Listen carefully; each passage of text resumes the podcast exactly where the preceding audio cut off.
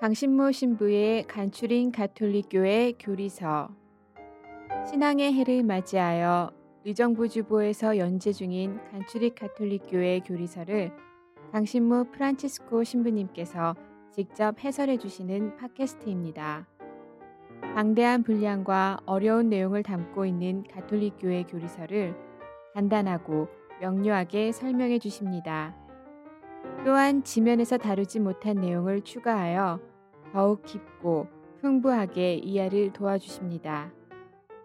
이 팟캐스트는 안드로이드 어플 팟빵과 애플 팟캐스트에서 들으실 수 있습니다. 의정부교구 홈페이지 u가톨릭.or.kr로 접속하시면 강의 자료 문서 파일도 다운받아 보실 수 있습니다. 강신모 신부의 간추린 가톨릭교회 교리서 여러분 안녕하세요. 강신모 프란치스코 신부입니다.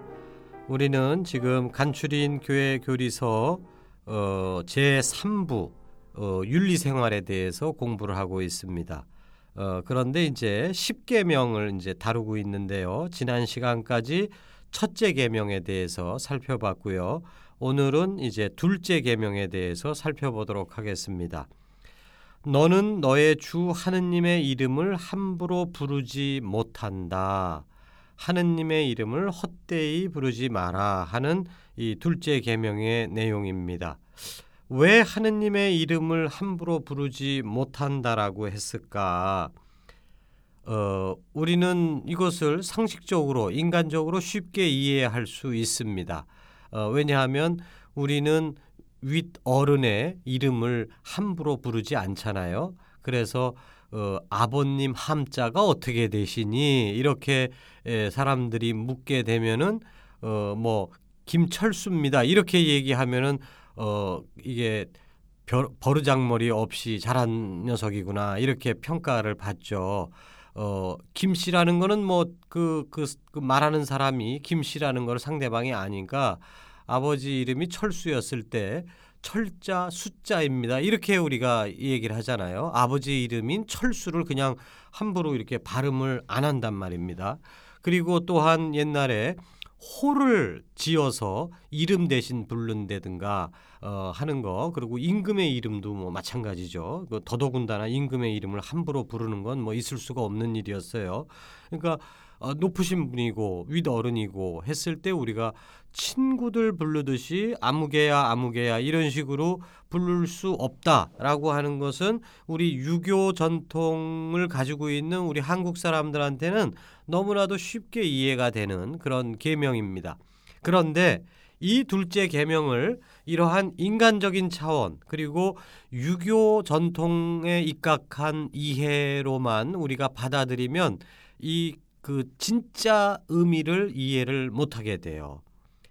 어, 하느님의 이름을 함부로 부르지 못한다라고 하는 것은 이거는 그 예의가 없다. 어, 예의를 차려야 된다 하는 그런 차원이 아니라 하느님의 이름을 가지고 어, 우리가 그 안에 있는 신비 이것을 우리가 함부로 훼손시켜서는 안 된다라고 하는 이 신앙적인 의미가 이 안에 깊이 깔려 있다는 것이죠. 인간적인 유교적인 의미로의 계명이 아니라는 겁니다. 물론 그것도 포함을 하지만 더 깊은 차원에서는 신앙적 의미가 있는데 하느님은 우리가 함부로 어, 이름을 불러서 규정 지을 수 없는 분이다.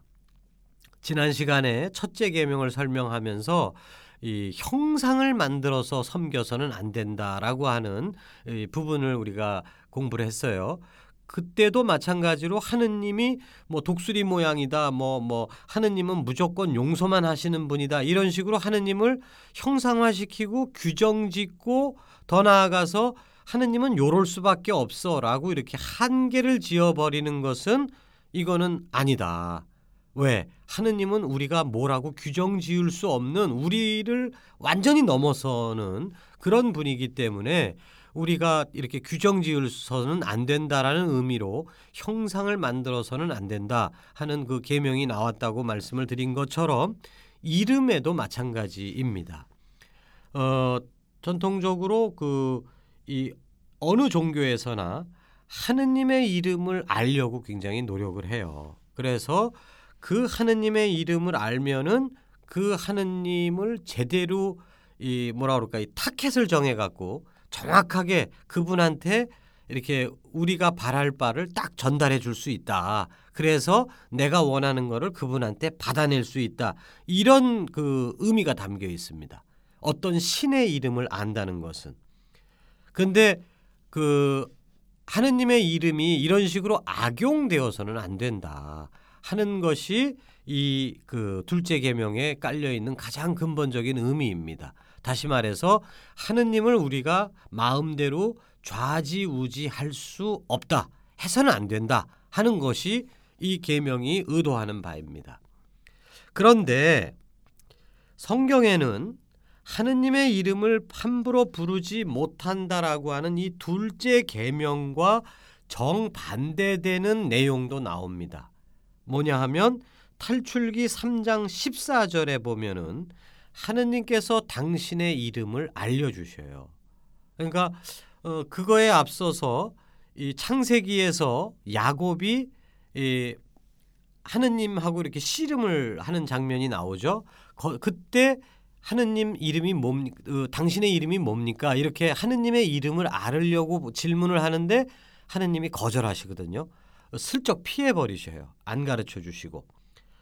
그거 그러니까 거기서도 이제 역시 하느님의 이름을 함부로 부르지 못한다 하는 게 거기 깔려 있는데 모세에게는 하느님의 이름을 모세가 물어봤을 때 하느님께서 이름을 알려 주십니다.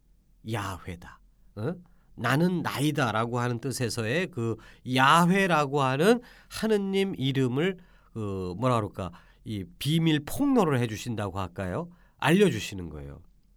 이렇게 우리가 언뜻 생각하기에는 이름을 알려줘 놓으시고 그래 놓고 또 부르지 말라고 하는 이 둘째 계명은 모순되어 보이는 것이죠. 그러나 어, 그렇지는 않습니다. 그러니까 하느님의 이름을 함부로 불렀을 때에 벌어질 문제들 하느님을 조작하려고 하고 좌지우지하려고 하고 이거를 피하기 위해서 하느님은 당신의 이름을 감추시고 싶은 마음이 있으셔요. 그러나 한편으로는 그것과 동시에 당신의 이름을 알려주고 싶으신 마음도 같이 있습니다. 어느 쪽 마음이 더 큰가? 알려주고 싶은 마음이 더 크신 거예요. 근데 문제는 알려주고 나면은 오용을 하니까 남용을 하니까. 근데 그 그럼에도 불구하고 이 이스라엘 백성을 에집트에서 탈출시키는 이 중대한 시점에서는 당신의 이름을 그 알려 주십니다. 이렇게 당신이 당신의 이름을 알려 주심으로써 하느님께서는 우리에게 다가오시고 싶어 하신다는 것이죠.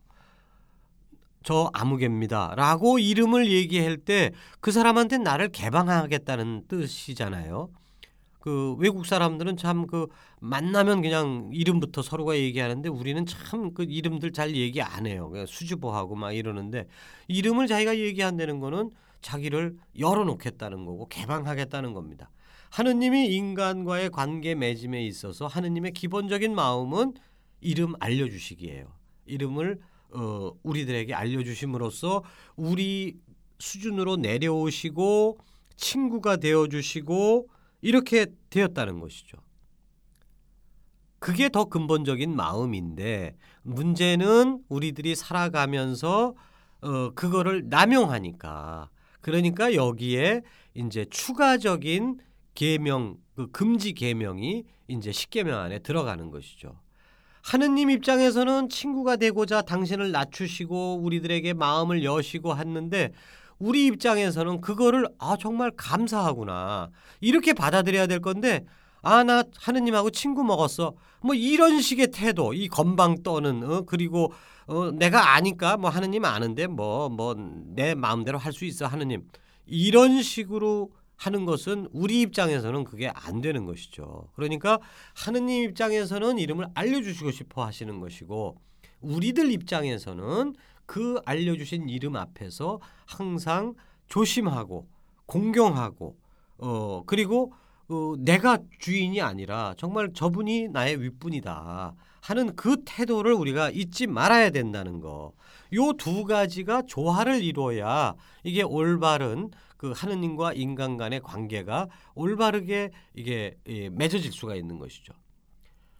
십계명에 부르지 마라 이름을 부르지 마라 하는 거에만 너무 거기에만 몰두하면 하느님은 영원히 우리하고는 먼 분으로 이게 멀어지기만 하는 것이고 반대로 하느님의 이름을 내가 알았다라고 하는 거에만 너무 또 집중을 해버리면 하느님을 너무 우리 수준으로 낮춰갖고 우리가 막대하고 이용해 먹고 이런 또 오류가 생기고 그러니까 요 두 가지를 어떻게 우리가 잘 조율할 수 있는가 이게 이제 우리들이 살아가는 신앙생활 안에서의 실천 과정인 것 같아요. 예, 이게 이제 이 둘째 계명이 가지고 있는 이제 근본적인 정신이죠. 이 근본적인 정신을 우리가 일상생활 안에서 어떻게 실천할 수 있겠는가? 올바른 실천에 앞서서 잘못된 실천, 둘째 계명을 거스리는 행위가 도대체 뭘까? 그러니까 요거를 조심해야 되는 거죠. 알아 알고 그것은 크게 두 가지로 볼 수 있는데 첫 번째는 신성 모독입니다. 아까도 이미 다 설명을 했지만 어, 하느님을 그 하느님의 이름을 가지고 모독을 하는 거예요. 하느님을 직접적으로 모독하는 행위. 언제 이렇게 하는가? 사람들은 어려움에 처해 있을 때 그때 그 하느님을 원망하고 하느님의 사랑을 부인합니다. 우리가 뭐 직접적으로 막 하느님을 대놓고 뭐 삿대질을 하고 뭐 하느님은 저주받아라 막 이런 식으로는 차마 안 할지라도 어려움 중에서 어? 하느님 당신이 나한테 해준 게 뭐 있어요? 뭐 이런 식의 원망이라든가 하느님은 나를 사랑하지 않아. 어? 어, 내 곁에 있지 않으셔. 뭐 이런 식의 의심과 불만 어, 이런 것이 결국은 하느님 이름을 그 모독하는 행위가 되는 것이죠. 교리서 2145항에 잘 정리가 되어 있습니다. 신성 모독은 둘째 계명을 직접 거스르는 것이다. 이것은 생각으로나 말로써 하느님을 증오하거나 비난하거나 도발하고 하느님을 나쁘게 말하며 그분께 대하여 불경스러운 말을 하고 하느님의 이름을 함부로 부르는 것 등이다. 사실 우리 한국 사람들한테는 하느님의 이름을 함부로 하는 경우가 어, 많지는 않아요. 근데 이 서양권 사람들은 이런 유혹이 많습니다. 왜냐하면 서양 언어의 욕들이 하느님 이름을 사용해서 욕을 하거든요. 그러니까 까댐, 어? 그뭐 요즘은 하도 이제 서양 쪽도 욕이 세져 갖고 까댐이라는 욕은 어 저기 외국 영화 보면서 들을 수가 없는데요. 근데 저 어렸을 때까지만 해도 이 미군들 이 하는 제일 대표적인 욕이 까댐이라고 들었어요. 근데 그게 뭐냐? 갓 하느님, 댐 저주하셔라 이겁니다. 그러니까 하느님을 저주하는 게 아니고 이 까땜이라고 하는 욕은 그 하느님이시여 저주하소서 어, 이, 이런 뜻이에요. 그러니까 하느님을 이용해서 저주를 해버리는 거죠. 다른 사람들을. 그걸 통해서 결국은 하느님의 이름을 오용하는 거예요. 남을 사랑하는데 하느님의 이름을 써야 되는데 다른 사람을 저주하는데 하느님의 이름을 써버린다 이거죠. 까땜. 뭐 그 다음에 제기럴 뭐 이런 말로 쓸때 지저스 예수님 이게 이제 우리는 어우 예수님 그러면은 어, 좋은 의미의 감탄사인데 우리 한국 사람들한테는 우리 신자들 안에서는 근데 서양 사람들은 이게 제기랄이라는 뜻으로 사용을 해요. 그러니까 안 되는 거죠. 어?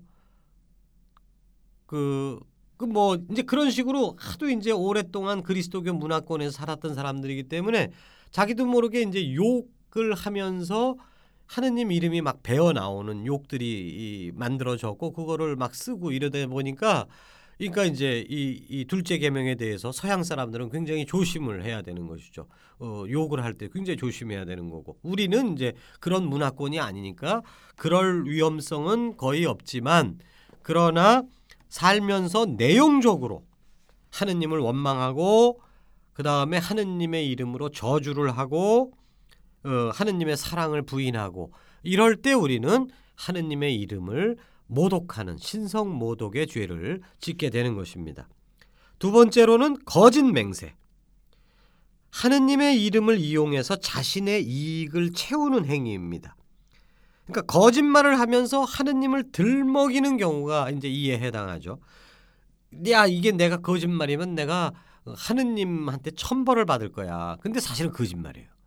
그러니까 이거 하느님 안 믿는 사람이죠. 그러니까 하느님을의 이름을 들먹이면서 그 남을 속일 때 사용하고 이제 이런 것이죠. 그러니까 어, 법정에서 이제 그 서양 문화권에서는 성경에 손을 얹고 이제 증인들이 선설하잖아요. 그래놓고 거짓말을 한다.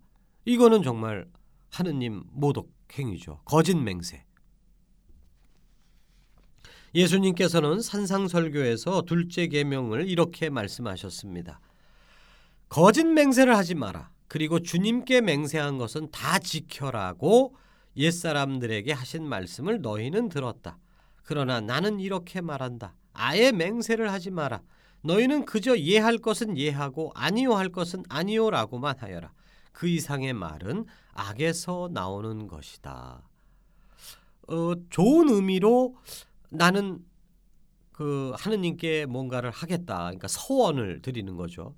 이런 것도 굉장히 신중해야 된다는 얘기죠. 왜냐하면 그걸 약속을 할 때, 약속을 할 때는 좋은 마음으로 약속을 했어요. 지키겠다. 그러니까 하느님의 이름을 걸고 약속을 하는 건데, 그러나 사람이 어찌 될 줄 알고, 어떤 상황이 벌어질 줄 알고, 우리가 한치 앞을 못 보잖아요. 그러니까 그 못 지킬 수가 있는 거예요. 좋은 뜻으로 약속을 했는데.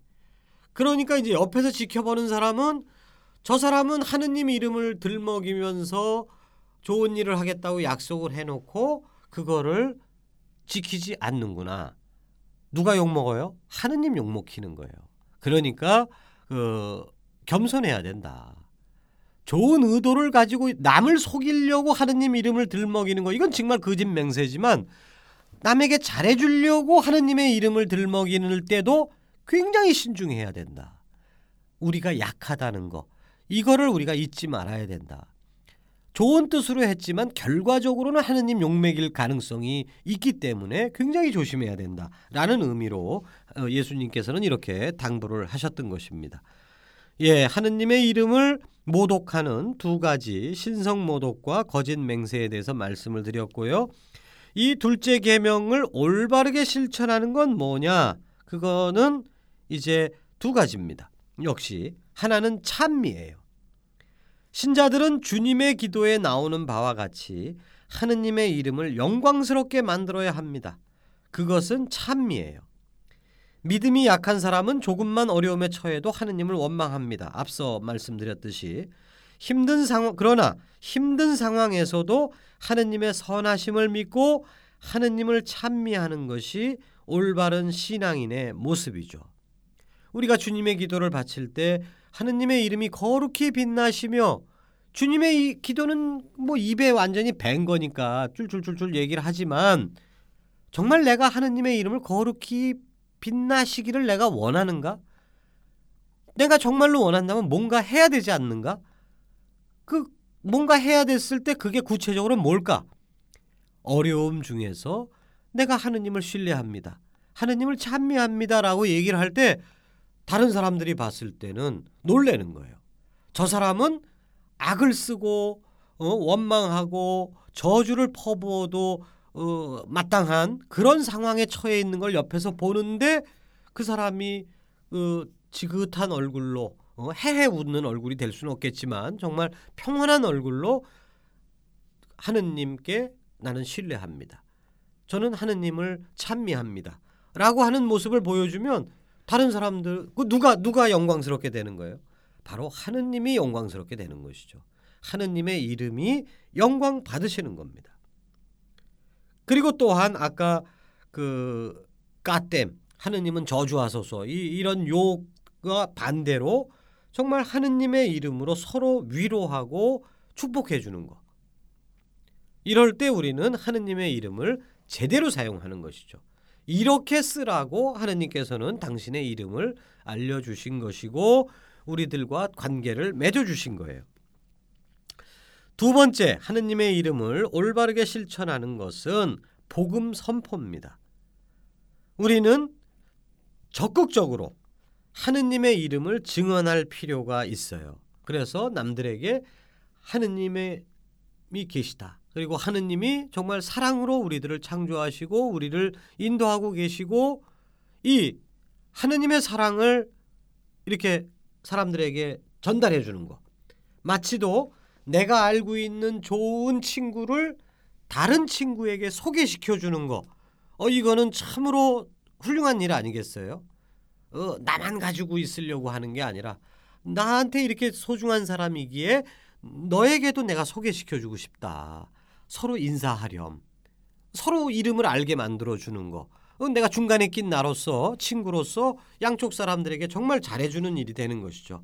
이것처럼 우리가 신자로서 하느님의 이름을 다른 사람들한테 소개해 주는 거예요. 어? 이분이 김철수입니다. 라는 식으로 정말 야외 하느님, 예수님의 하느님, 그 하느님의 이름을 소개해 주는 것이죠. 이름만 소개해 주는 건 아니죠. 그 안에 담겨 있는 그분의 속성, 정말 사랑이신 하느님. 그 그것을 고스란히 다른 사람들에 전달해 주고 소개해 주는 작업. 그게 복음 선포입니다.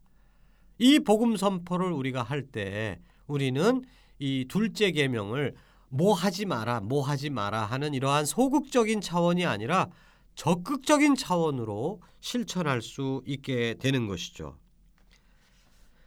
예, 이제 마지막으로 그 지금까지 하느님의 이름에 대해서 이야기를 했습니다만은 사람의 이름들에 대해서도 우리가 신중하게 생각하고 사람들의 이름도 존중해주고 존중받아야 된다 하는 것 이것이 이제 둘째 계명의 실천적인 결론이 되겠습니다. 하느님께 경외심을 가져야 하는 것처럼 우리가 만나는 이웃들에게도 존중하는 마음을 가져야 합니다.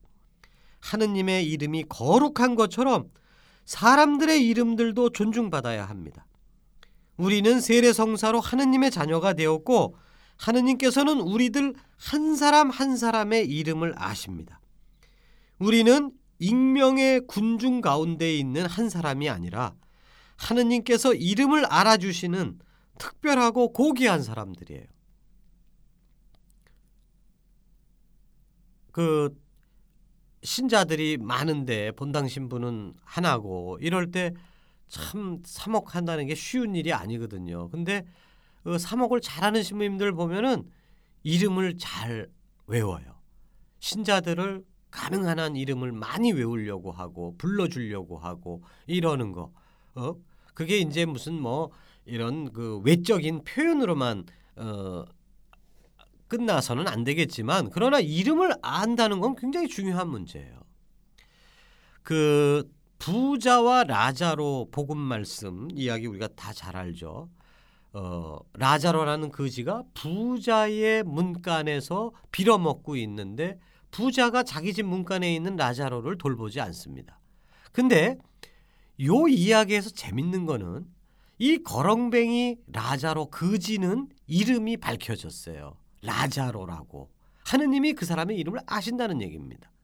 반면에 우리가 당연히 알아야 될 부자 부자들은 이름이 나 있는 사람들이잖아요. 권력자, 부자 뭐 이런 사람들은 근데 이 부자는 이름이 등장을 안 합니다. 이게 이제 복음서에서 아주 그 테크닉적으로 지금 얘기를 하는 거예요. 하느님께서는 이 별 볼 일 없는 이 거지 한 사람한테까지도 이름을 알고 계신다라는 거고 또 한편으로는 그런 하느님께서 소중하게 생각하는 이 한 사람, 이 거지를 돌봐주지 않는 부자는 그 사람은 자격 미달이다. 그러므로 하느님께서는 더 이상 그 사람의 이름을 기억하지 않으실 것이다. 라고 하는 게 그 안에 담겨 있는 메시지입니다. 또한 부자가 자기 집 앞에서 매일같이 구걸을 하고 있는 그 사람 이름을 알았을까요? 몰랐을까요? 제가 봤을 때 이름 몰랐을 겁니다. 아우 저 그 지는 왜 맨날 우리 집 앞에 와 있어? 안 쫓아낸 것만 해도 이거 이 부자는 그래도 양심적인 부자긴 해요. 그런데 그 사람의 이름을 몰라요. 그냥 그냥 그냥 아무개야 그냥 거지 한 사람일 뿐이에요. 근데 만약에 이 부자가 라자로의 이름을 알았더라면 방치하지 않았을 겁니다. 가갖고 자넨 이름이 뭔가? 어디 그 어떻게 살다가 이렇게 거지꼴이 됐는가? 이 결국 남의 이름을 안다는 것은 소개가 시작되는 거고 그 사람을 아는 거죠. 그 더러운 거지는 쳐다보기 싫습니다. 그러나 그 사람이 살아온 긴 여정을 이렇게 들으면은 솔직히 불쌍하거든요. 그러면은 작은 거 하나라도 뭔가 이 부, 거지 라자로에게 해주고 싶어져요. 부자가. 그러니까 우리가 누군가의 이름을 안다는 거 그거는 그 사람에게로 내 마음이 가는 겁니다. 자기도 모르게. 그러기에 우리는 우리 주변의 사람들의 이름을 알아야 돼요. 그냥 아무 그냥 직급으로 무슨 뭐 기능으로 이렇게 만나는 게 아니라 그래서 가톨릭 교회 교리서 2158항으로 마무리를 짓겠습니다. 하느님께서는 각 사람을 제 이름으로 부르신다. 모든 사람의 이름은 거룩하다. 이름은 그 사람의 표상이다. 이름은 그 이름을 가진 사람의 존엄성의 표시로 존중되어야 한다.